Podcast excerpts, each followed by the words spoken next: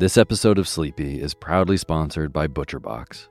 If you've listened to Sleepy for a while, you know that I love good food, eating well, and treating my body right so that I can take on my days. Well, ButcherBox helps you do exactly that. They deliver super high quality, 100% grass fed beef, free range organic chicken, crate free pork, and wild caught seafood right to your door. It's humanely raised, no antibiotics or added hormones. They have a huge variety to choose from. They are excellent deals. They've got recipes and guides and tips included, and there's free shipping, always. Eating well is a huge factor in getting a good night's sleep, as is sometimes saving the trip to the grocery store and taking some stress out of your daily schedule. I have been loving these deliveries for those reasons. Been cooking up their uh, steak tips with eggs in the morning, with butter and scallions and soy sauce, and I also made a delicious brine chicken roast with lemon parsley gravy. So good. The prices for this kind of quality and convenience is really impressive. Uh, yeah, ButcherBox has made me very happy. So sign up at butcherbox.com slash sleepy and get our special deal. ButcherBox is offering our listeners a free for a year offer plus an additional $20 off. Choose salmon, chicken breast, or steak tips free in every order for a year. Sign up today at butcherbox.com slash sleepy and use code SLEEPY to choose your free for a year offer. Plus, get $20 off your first order. Butcherbox.com slash sleepy. Eat well, sleep well.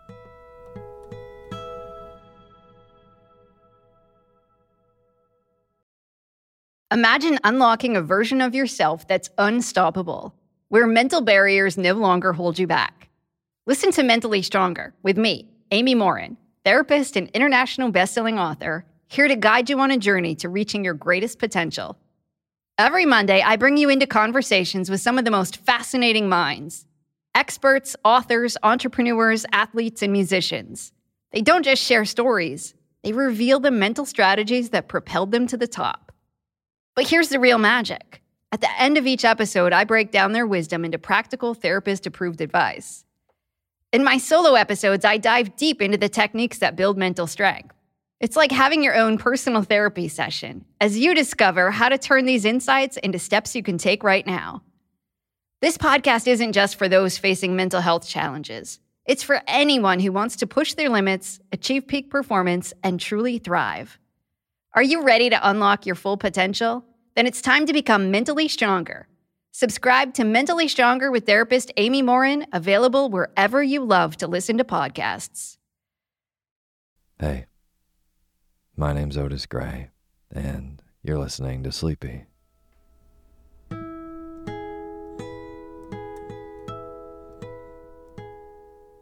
Podcast where I read old books to help you get to sleep, and a proud member of the Airwave Podcast Network.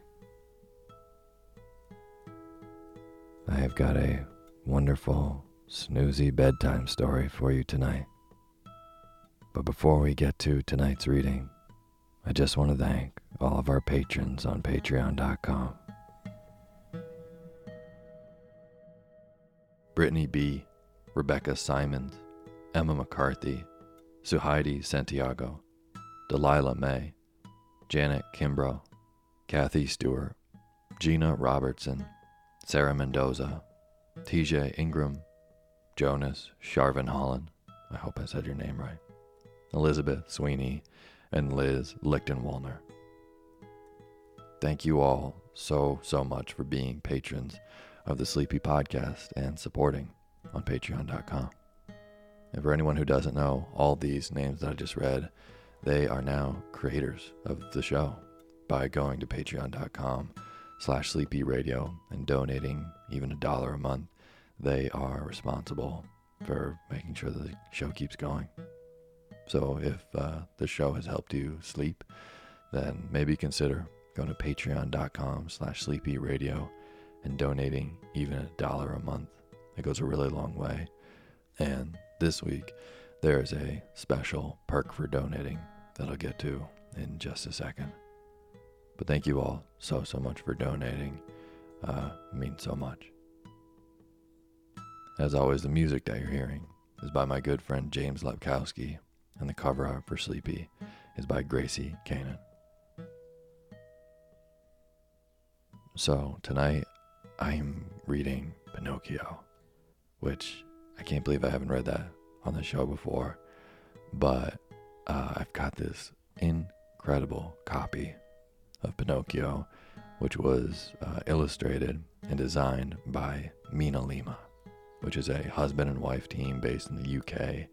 Um, and they make these absolutely extraordinary books that have these uh, interactive pages and just outstanding illustrations all throughout. It is truly gorgeous. Um, this book is honestly a work of art. And um, this week, it's so nice. I, I feel bad keeping it. I would love to give it away to a listener. So, we've done book giveaways on the show before, um, the books that I read for the show. And if you would like to enter the raffle to have this copy of Pinocchio designed by MinaLima sent to you, uh, you can go to patreon.com slash sleepyradio and donate $5. This is a really, really extraordinary book. So um, if you donate $5, then you'll be entered into the raffle uh, as long as you donate before midnight Eastern Standard Time this next Sunday on May 31st. If you would like to see a visual of the book, um, you can go to the Sleepy Instagram, which is at sleepy underscore podcast. And I highly recommend Googling MinaLima. They are absolutely incredible.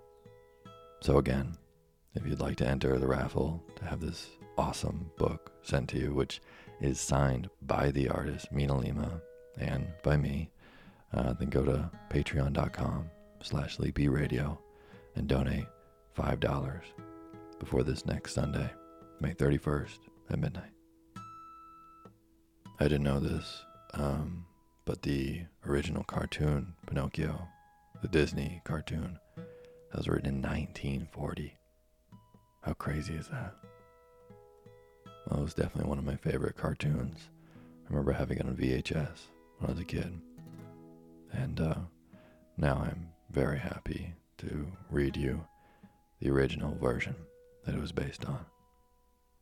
So without further ado, The Tale of Pinocchio by Carlo Collodi. Now is the time for you to fluff up your pillow just how you like it. Feel yourself melt into your bed. Get real comfortable. Close your eyes and let me read to you.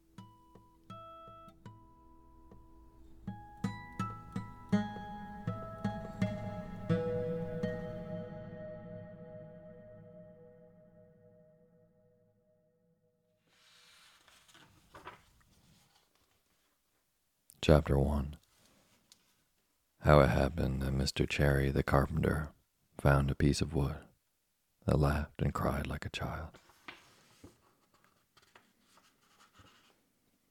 There was once upon a time a king. My little readers will shout together. No, children, you make a mistake. Once upon a time, there was a piece of wood. It was not the best, but just a common piece of wood, such as is used in stoves and fireplaces to kindle the fire and warm the rooms in winter.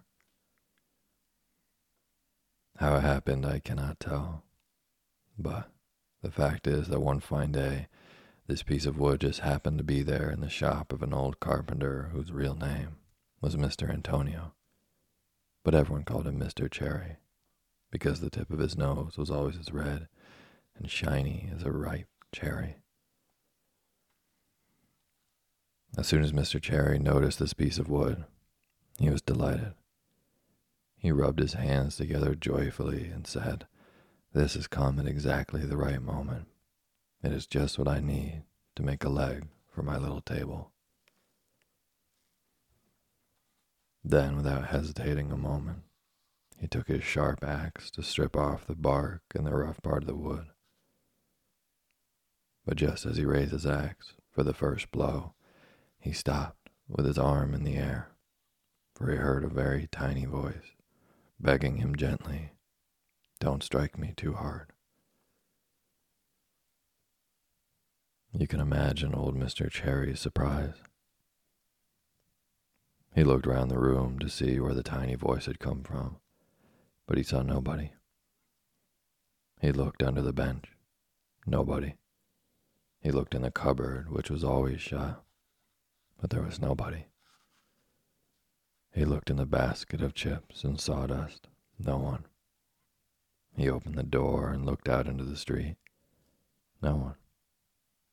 What was to be done?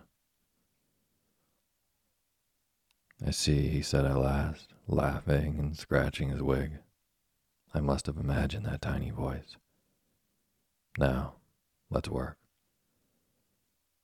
He raised his axe again, and down it went on the piece of wood. Oh, you hurt me, complained the same tiny voice. This time Mr. Cherry was struck all of a heap.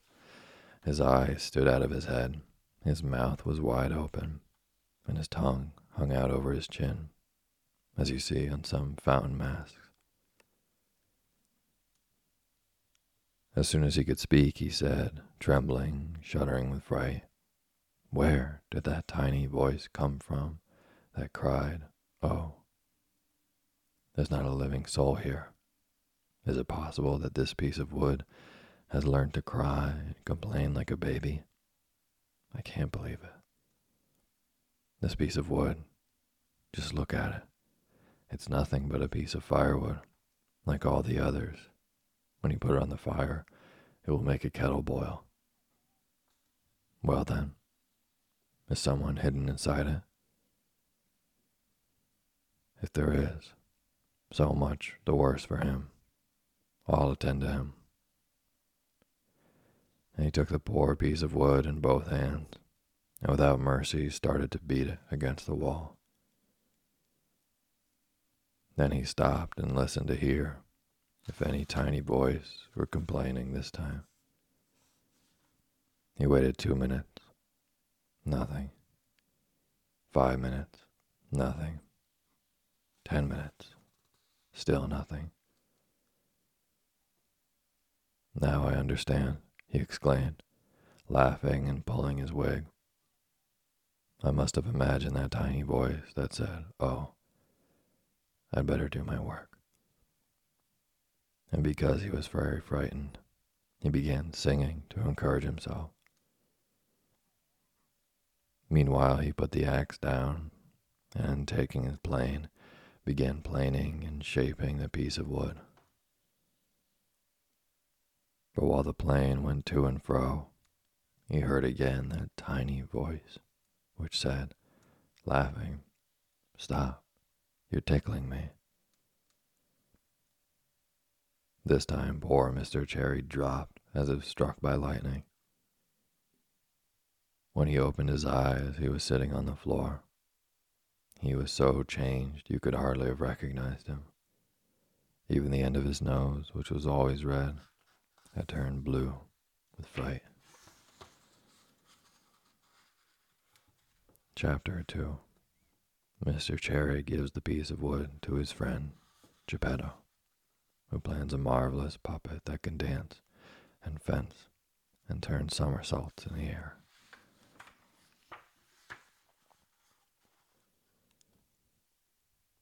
At that moment, somebody knocked on the door. Come in, said the carpenter, but he was too weak to stand up. A little jolly old man came into the shop. His name was Geppetto. But when the boys in the neighborhood wanted to tease him, they called him by his nickname of Polendina, because of his yellow wig, which looked very much like a dish of polenta. Geppetto was very short tempered.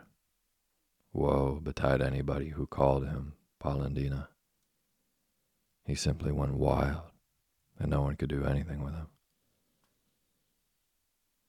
Good morning, Mr. Antonio, said Geppetto. What are you doing down there? I am teaching the ants how to read. Much good it may do you. What brought you here, Mr. Geppetto? My legs, Mr. Antonio. I've come to ask you a favor. Here I am, ready to serve you, answered the carpenter, getting to his knees. I had an idea this morning. Let us hear it. I thought I would make a fine wooden puppet, a really fine one, that can dance, fence, and turn somersaults in the air. Then, with this puppet, I could travel around the world and earn my bit of bread and my glass of wine. What do you think about it? Bravo, Polendina, cried that same tiny, mysterious voice. When he heard the name Polendina, Mr. Geppetto became so angry that he turned as red as a ripe pepper. He turned to the carpenter and said in a fury, Why do you annoy me? Who is annoying you? You called me Polendina. No, I didn't. Oh, perhaps I did it, but I say that it was you. No. Yes. No. Yes. And as they grew more and more excited, from words they came to blows. They seized one another's wigs and even hit and bit and scratched each other. At the end of the fight, Geppetto's yellow wig was in Mr. Antonio's hands, and the carpenter's gray wig between Geppetto's teeth. Give me my wig, said Mr. Antonio.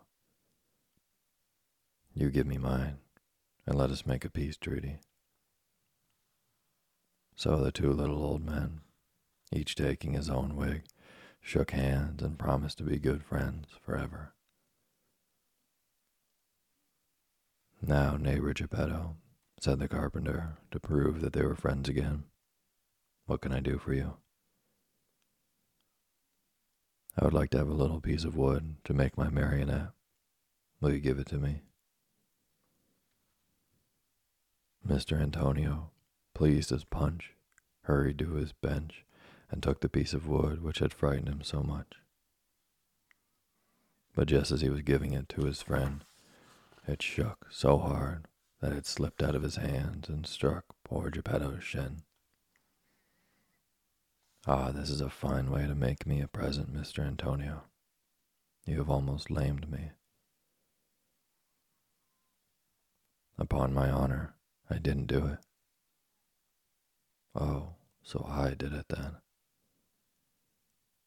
It's all the fault of this piece of wood. Yes, I know the wood hit me, but you threw it at my legs. I did not throw it at you. That's a lie. Geppetto, don't insult me. If you do, I shall call you Polendina. Blockhead, Polendina, donkey, Polendina, ugly monkey, Polendina. When he heard himself called Polendina for the third time, Geppetto, blind with rage, rushed at the carpenter, and the second fight was worse than the first. When it was over, Mr. Antonio had two more scratches on his nose, and Geppetto two buttons less on his jacket. Honors thus being given, they shook hands again and vowed to be good friends forever. Then Geppetto took the piece of wood and, thanking Mr. Antonio, went limping home.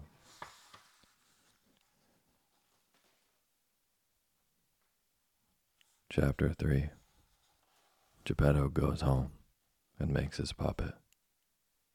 He calls him Pinocchio. The puppet gets into mischief.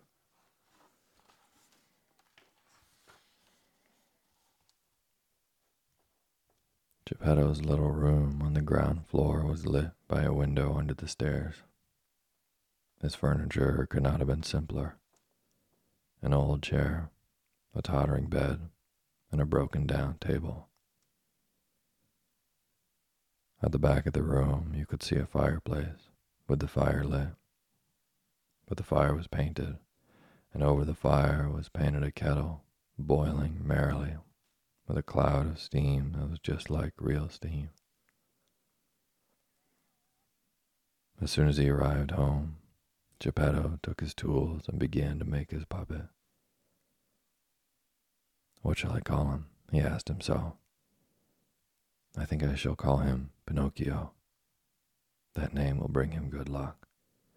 I once knew a whole family of Pinocchios. There was Pinocchio the father, Pinocchia the mother, and Pinocchi the children, and they all got along splendidly. The richest of them was a beggar. Having thought out a name for his puppet, he started his work with great determination. He made his hair, his forehead, and his eyes in a very short time. As soon as the eyes were finished, imagine his bewilderment when he saw them moving and looking at him. When Geppetto saw those two wooden eyes looking at him, he did not like it at all, and he said angrily, Naughty wooden eyes, why are you staring at me? But no one answered. After the eyes, he made the nose. But just as soon as it was finished, it began to grow. It grew and it grew, and in a few minutes' time, it was as long as if there was no end to it. Poor Geppetto worked fast to shorten it, but the more he cut off, the longer that insolent nose became. After the nose, he made the mouth, but before he had finished it, he began to laugh and poke fun at him. Stop laughing, said Geppetto. But he might as well have spoken to the wall. Stop laughing, I say he shouted menacingly. The mouse stopped laughing and stuck out its tongue. However, as Geppetto did not want to spoil the puppet, he pretended not to see it and continued his work. After the mouth, he made the chin, then the neck, the shoulders, and the stomach, the arms, and the hands. As soon as the hands were finished, Geppetto's wig was snatched from his head. He looked up, and what should he see but his yellow wig in the puppet's hands? Pinocchio, give me back my wig at once. But Pinocchio, instead of giving back the wig, put it on his own head and was almost hidden under it. This cheeky, mocking behavior made Geppetto feel sadder than ever before in his life. He turned to Pinocchio and said, You scoundrel of a son, you are not even finished, and you already disobey your father. That's bad, my boy, very bad. And he wiped away a tear. There were still the legs and the feet to make. When Geppetto had finished the feet, he received a kick in the nose. It serves me right, he said to himself. I should have thought of it before.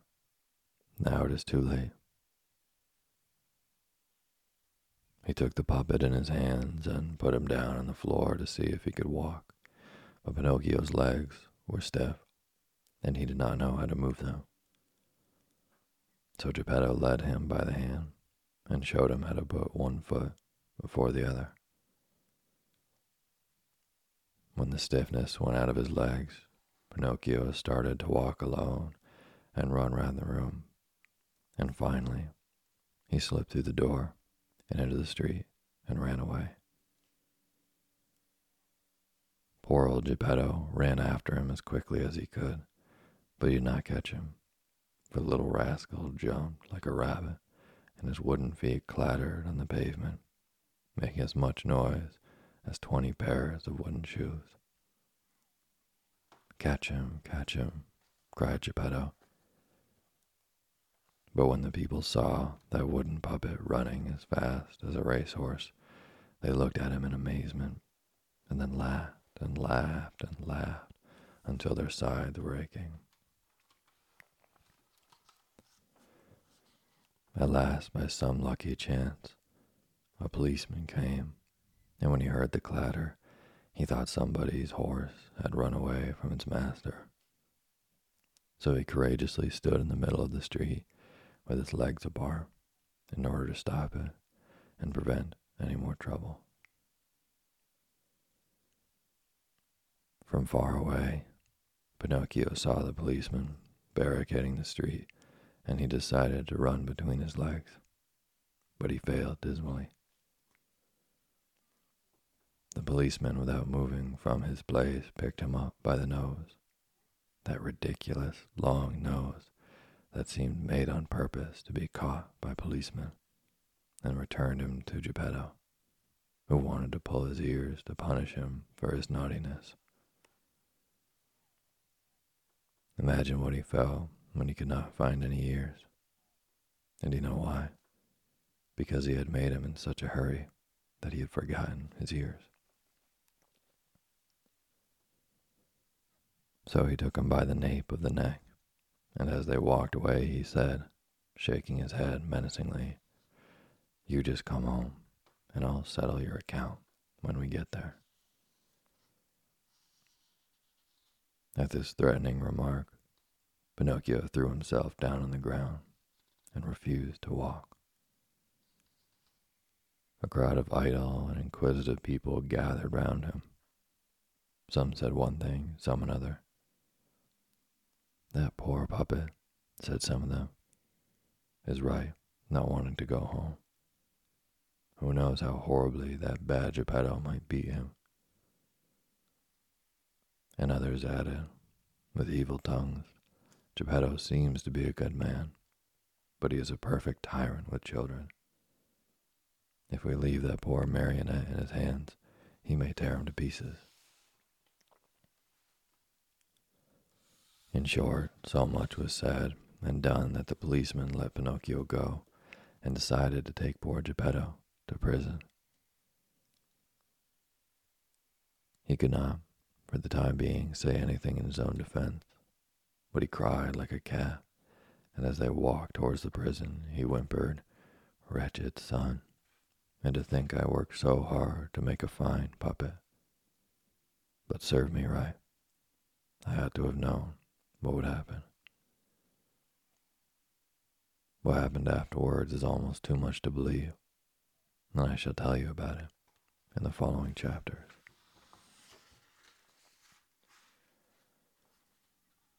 Chapter 4 The story of Pinocchio and the talking cricket, in which we see that naughty children do not like to be corrected by those who are wiser than they are.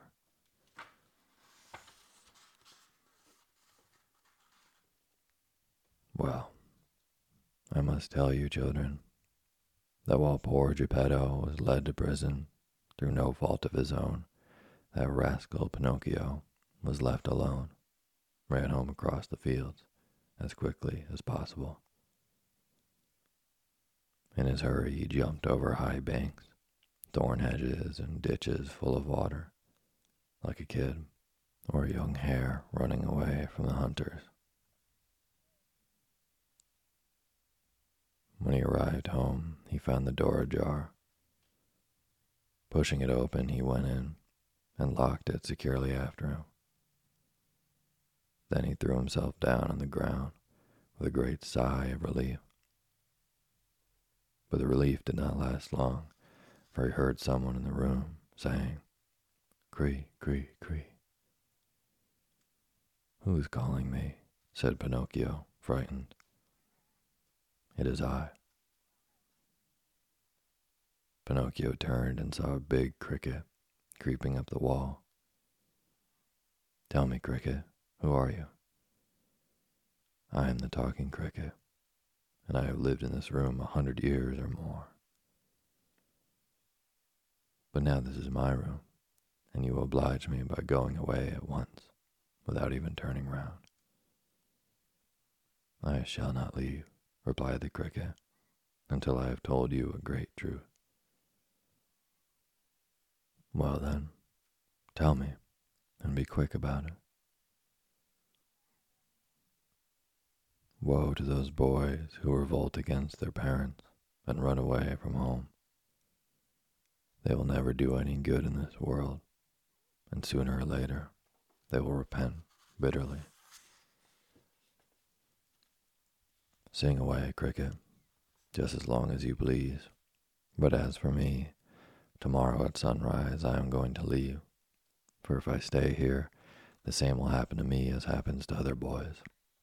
I shall be sent to school, and one way or another, by love or by force, I shall be made to study. You poor fool. Don't you know that if you spend your time like that, you will grow up to be a great donkey, and everyone will make fun of you? Be quiet, you good for nothing croaking cricket, shouted Pinocchio. But the cricket, who was patient and a philosopher too, instead of being offended by such impudence, continued in the same tone. But if you don't like to go to school, why don't you learn a trade so that you may at least earn your bread honestly? Do you want me to tell you something? answered Pinocchio, beginning to lose his patience. Of all trades in the world, there is only one which really attracts me. And what might that be? To eat, drink, sleep, and amuse myself, and to lead a vagabond life from morning to night. Let me tell you, said the talking cricket, as calm as ever, that those who follow that trade finish nearly always in a hospital or in prison. Be careful, you cricket of ill omen. If you make me angry, woe betide you. Poor Pinocchio. I am really sorry for you. Why are you sorry for me? Because you are a puppet, and what is worse, you have a wooden head. At these last words, Pinocchio lost his temper and seizing a mallet from the bench, threw it at the cricket. Perhaps he did not mean to hit him, but unfortunately the mallet struck him right on the head. The poor cricket had scarcely time to cry, cree, cree, cree, and there he was, stretched out stiff and flattened against the wall. Chapter 5 Pinocchio is hungry, and he looks for an egg to make himself an omelet. But just as he breaks it in the pan, the omelet flies through the window.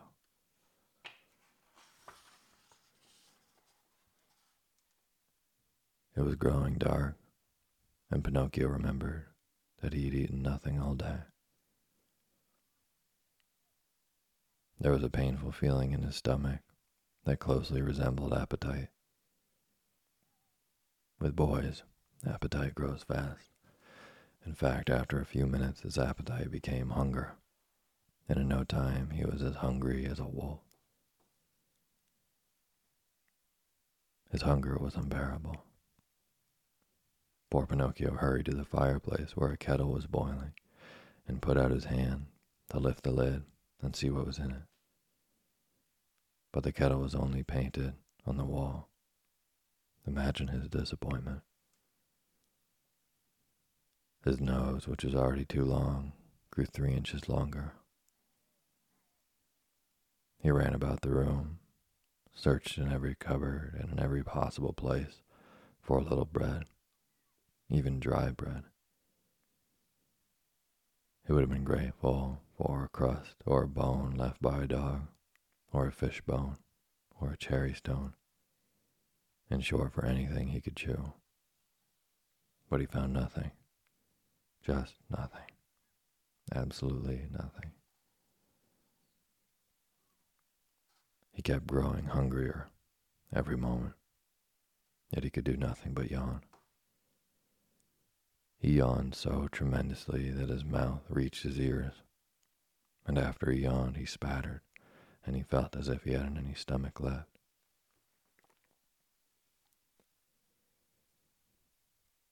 At last, in despair, he began to cry, saying, The talking cricket was right.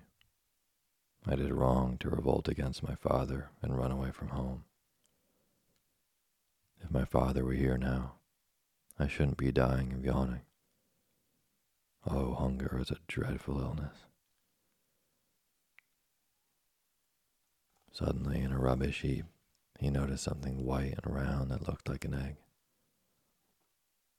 In less than no time, he grabbed it.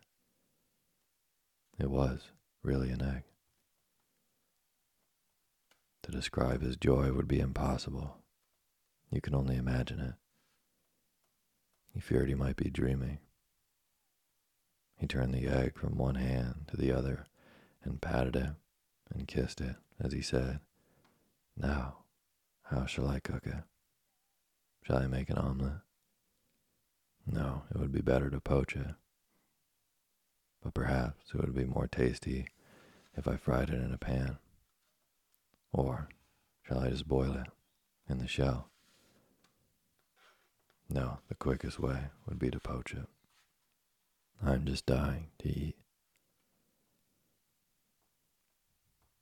Without further ado, he set a stewing pan over a brazier of red charcoal. Instead of oil or butter, he put some water in it, and when the water began to boil, tack, he broke the eggshell and held it over the pan that the contents might drop into it. But instead of the yolk and the white of an egg, a little chicken flew out, and, making a polite curtsy, said gaily, A thousand thanks, Master Pinocchio, for having spared me the trouble of breaking the shell. Take care of yourself and give my love to the folks at home. I hope to see you again. With that, the chicken spread its wings and, flying through the open window, was soon lost to sight. The poor puppet stood there, as if bewitched, with his eyes fixed, his mouth open, and the broken eggshells in his hands. When he recovered a little from his first bewilderment, he began to cry and scream and stamp on the floor in despair. And as he sobbed again, he said, Indeed, the talking cricket was right.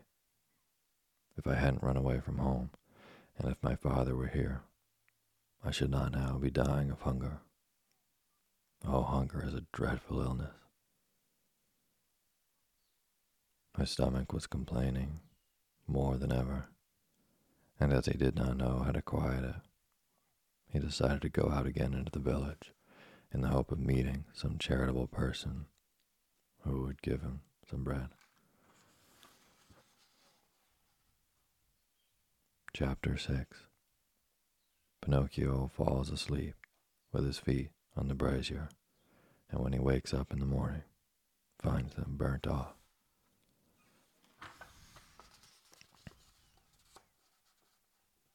It was a windy, cold night. The thunder was fierce, and the lightning as violent as though the sky was on fire. A bitter wind whistled angrily, raising clouds of dust and making the trees tremble and groan. Pinocchio was frightened of thunder, but he was still more hungry than frightened, so he opened the door and ran as fast as he could to the village, which he soon reached, panting, with his tongue hanging out like a hunting dog's. But all was dark and quiet. The shops were closed, the doors and windows shut, and there was not even a dog in the street. It seemed a village of the dead. However, Pinocchio, driven by hunger and despair, gave a very long peal at the doorbell of one of his houses, saying to himself, This will bring somebody out. And indeed, a little old man with a nightcap on his head came to the window and shouted angrily, What do you want at this hour? Will you be so kind as to give me some bread? Wait, I'll be back at once, said the old man, believing that he had to do with one of those street urchins who amuse themselves at night by ringing doorbells and rousing good people who are sleeping peacefully. In half a minute, the window was opened, and the same voice called Pinocchio. Stand under the window and hold out your hand. Pinocchio held out his hands, and a great kettle of water poured down on him, drenching him from head to foot as if he had been a pot of dry geraniums. He went home, wet as a rag, and exhausted himself with fatigue and hunger. He had no strength to stand, and so he sat down and put his wet, muddy feet on the brazier full of burning coal. Then he fell asleep, and while he was asleep, his feet, which were wooden, caught fire and slowly burned away to cinders. Pinocchio slept and snored as though his feet belonged to someone else. At last, at daybreak, he was awakened by someone rapping on the door. Who is it? he called, yawning and rubbing his eyes. It is I, answered a voice. And it was the voice of Geppetto.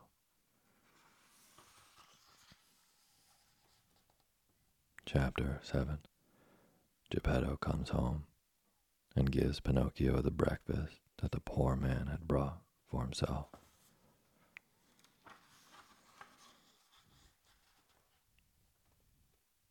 Poor Pinocchio's eyes were still half closed, and he had not noticed that his feet were burnt off. Thus, when he heard his father's voice, he tumbled down from his stool to run and open the door. But after staggering a couple of times, he fell his full length on the floor, making a noise as of a whole bag of wooden ladles falling from the fifth story. Open the door, cried Geppetto from the street. I can't, Daddy, answered the marionette, crying and rolling over on the floor. Why not? Because somebody has eaten my feet. And who has eaten them? The cat, said Pinocchio, seeing the cat who was just then playing with some shavings with his forepaws. Open the door, I tell you, Geppetto cried again. If you don't, I'll give you the cat o' nine tails when I get in. Believe me, I can't stand up. Oh, poor me, poor me. I shall have to walk on my knees for the rest of my life. Geppetto, thinking that all this complaint was just another of Pinocchio's tricks, decided to end it for good. He climbed up the wall and got in at the window. At first he was angry and scolded him, but when he saw his own Pinocchio lying on the floor and really without feet, his anger vanished. He took him in his arms kissed him and caressed him, spoke many affectionate words, and, with tears on his cheeks, he said, sobbing, My dear little Pinocchio, how did you burn your feet? I don't know, Daddy, but believe me, it has been a horrid night. I shall never forget it as long as I live. It thundered and lightning, and I was very hungry and the talking cricket said, It serves you right. You have been wicked, and you deserve it. And I said, Be careful, Cricket. And he said, You are a puppet, and you have a wooden head. And I threw the hammer at him, and he died. But it was his fault, for I didn't want to kill him. And the proof of that is that I put the pan on the brazier.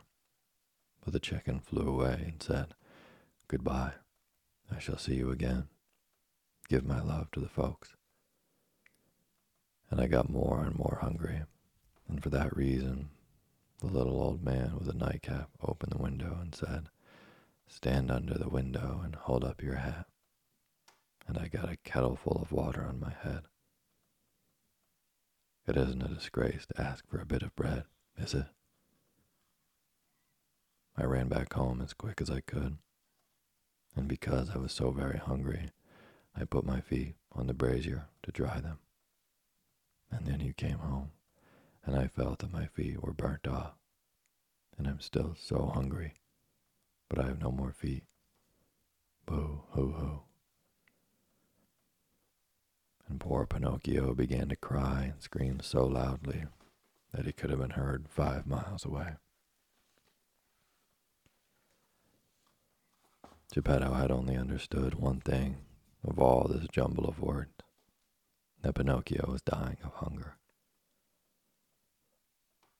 He took three pears out of his pocket and said, giving them to him, These three pears were my breakfast, but I willingly am giving them to you. Eat them, and may they do you good. If you want me to eat them, kindly peel them for me. Peel them for you, cried Geppetto, astonished. I would never have thought, my lad, that you were so refined and fastidious. That's too bad.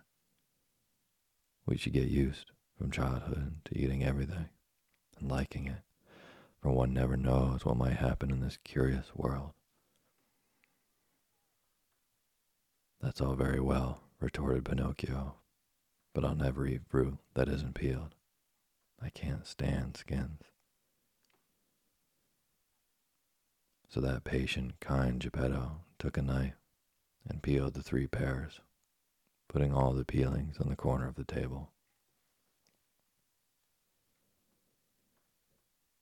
When Pinocchio had eaten the first pear in two mouthfuls, he was about to throw away the core but Geppetto stopped him. Don't throw it away. There might be some use for it. Can you imagine I shall ever eat the core? cried Pinocchio, turning on him in a rage. Who knows? This is a curious world, replied Geppetto calmly. So the three cores, instead of being thrown out the window, were placed on the corner of the table together with parings. When he had eaten, or rather devoured the three pears, Pinocchio yawned and then began to whimper, I'm still hungry. But my son, I have nothing more to give you. Nothing, nothing at all only the peelings and the cores you left. All right, said Pinocchio. If there's really nothing else, I might eat some peelings. And he began promptly. At first he made faces, but one after another he quickly ate all the peelings, and after them the cores. And when he had eaten everything, he clapped his stomach and said cheerfully, Now I feel better. You see, said Geppetto, I was right when I said you should not be so refined and fastidious about your food. My dear boy, we never know what might happen to us. This is a curious world.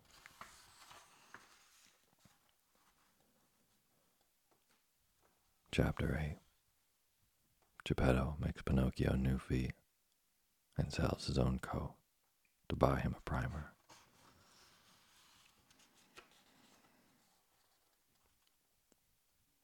As soon as the marionette had satisfied his hunger, he began to cry and grumble because he wanted new feet. But Geppetto, in order to punish him for all his naughtiness, let him cry and complain for half a day. Then he said, Why should I make you new feet? So that you may escape from home again. I promise, said the marionette, sobbing, that from now on I'll be good. All children, when they want something, tell the same story, replied Geppetto. I promise to go to school and study and do my best as a good boy should. All children, when they want something, say the same thing. But I'm not like the other children. I'm better than all of them, and I always tell the truth. I promise you, Daddy, that I shall learn a trade and be the staff and comfort of your old age. Geppetto tried to look very severe, but his eyes were full of tears, and his heart was full of sadness when he saw his poor Pinocchio in such a dreadful state. He did not say another word, but taking his tools and two little pieces of seasoned wood, he set to work as hard as he could.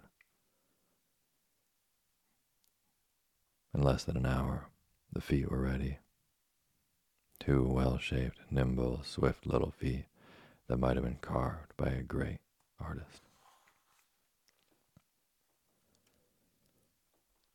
Then Geppetto said to Pinocchio, Shut your eyes and go to sleep. Pinocchio shut his eyes and pretended to be asleep. And while he did so, Geppetto, with some glue melted in an eggshell, fastened the feet in place. And he did it so neatly that no one could even see where they were joined together. As soon as Pinocchio discovered he had his feet again, he jumped down from the table where he was lying and began to gambol and dance around the room, nearly mad with joy. Now, to prove to you how grateful I am, said Pinocchio to his father, I want to go to school at once. What a good boy. But if I'm going to school, I must have some clothes. Geppetto, who was poor and had not a farthing in his pocket, made Pinocchio a suit out of flowered paper, a pair of shoes out of the bark from a tree, and a cap out of bread. Pinocchio ran to look at himself in a basin of water and he was so pleased with himself that he said, as he strutted about, I look exactly like a gentleman. Yes, indeed, answered Geppetto. But remember, it is not fine clothes that make a gentleman, but clean clothes. By the way, speaking of school, added Pinocchio, there's still something I must have, the most necessary of all and that is I have no primer. That's right. But how shall I get one? That's easy. Go to a bookseller and buy one. And the money? I haven't any. Neither have I, added the good old man, sadly. Pinocchio, although he was usually very cheerful, became sad too. For poverty, when it is real, poverty destroys all joy, even in children. Wait, Geppetto cried suddenly, and jumping up, he put on his old coat, full of holes and patches, and ran out of the shop. In a little while he was back again, with a primer in his hand for Pinocchio but the poor man was in his shirt sleeves, and it was snowing outside. Where is your coat, Daddy? I have sold it. Why did you sell it? Because it made me too warm. Pinocchio understood this answer instantly, and he was so overcome by the feelings of his good heart that he threw his arms around Geppetto's neck and kissed him again and again.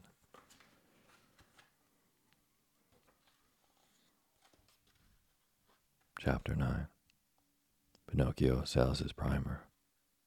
They may go and see the marionettes.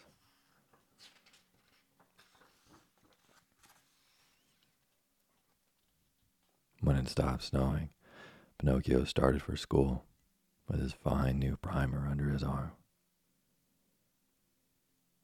On the way, he never stopped imagining all sorts of fine plans, and he built a thousand castles in the air, each one more beautiful than the other. He began by saying to himself, At school today, I shall learn to read in no time. Tomorrow I shall learn to write, and the day after tomorrow I shall learn all the figures. Then I shall be clever enough to earn lots of money and with the very first money I get, I shall buy my father the nicest new cloth coat. But why cloth?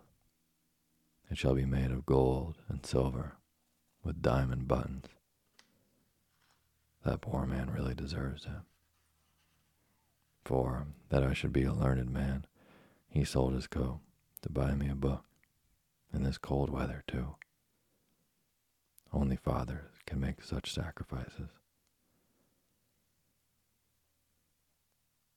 While he was saying this, more and more excitedly, he thought he heard music in the distance that sounded like fife and drum. F-f-f, zoom, zoom, zoom, zoom. He stopped and listened. The sounds came from the end of the street that crossed the one which led to the school at the end of a little village near the sea. What can that music be? What a pity I have to go to school. Otherwise, he hesitated, deciding whether to go to school or listen to the fifes. Today I shall listen to the fifes, and tomorrow I shall go to school. This naughty boy said finally, shrugging his shoulders. No sooner said than done. He ran, and the farther he ran, the more distinctly he heard the tune of the fifes and the beating of the big drum. Fa fa fa, fa fa fa, zoom, zoom, zoom. At last he came to a little square full of people who were gathered around a great building of boards and cloth painted in all colors of the rainbow. What is that big building? Pinocchio asked for a boy who seemed to live there. Read the poster. It is all written there, and then you'll know. I'd gladly read it, but I don't know how to read today. Bravo, nincompoop. I'll read it for you. Know then that on that big poster in fiery red letters is written, Great Puppet Show. Is it long since the play began? It's just beginning now. How much does it cost to go in? Twopence. Pinocchio was in such a fever of curiosity that he lost his self control, and without any shame, he said to the little boy, Pinocchio was in such a fever of curiosity that he lost his self control, and without any shame he said to the little boy, Will you lend me twopence until tomorrow?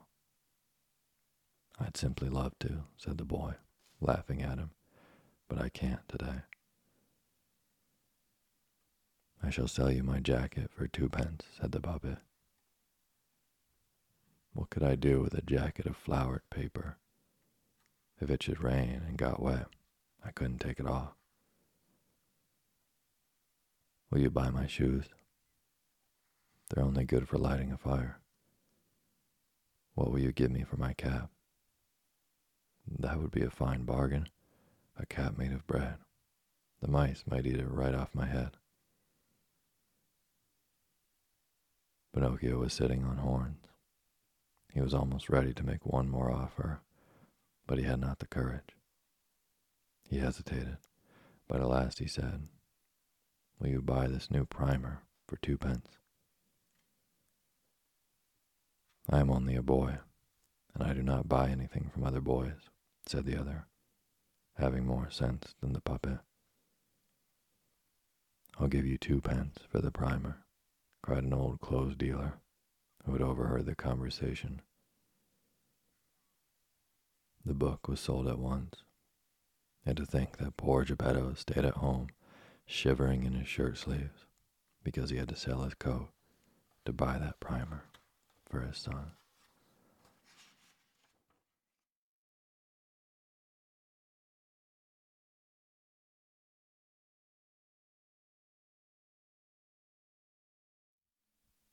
Thank you for listening to Sleepy. Good night.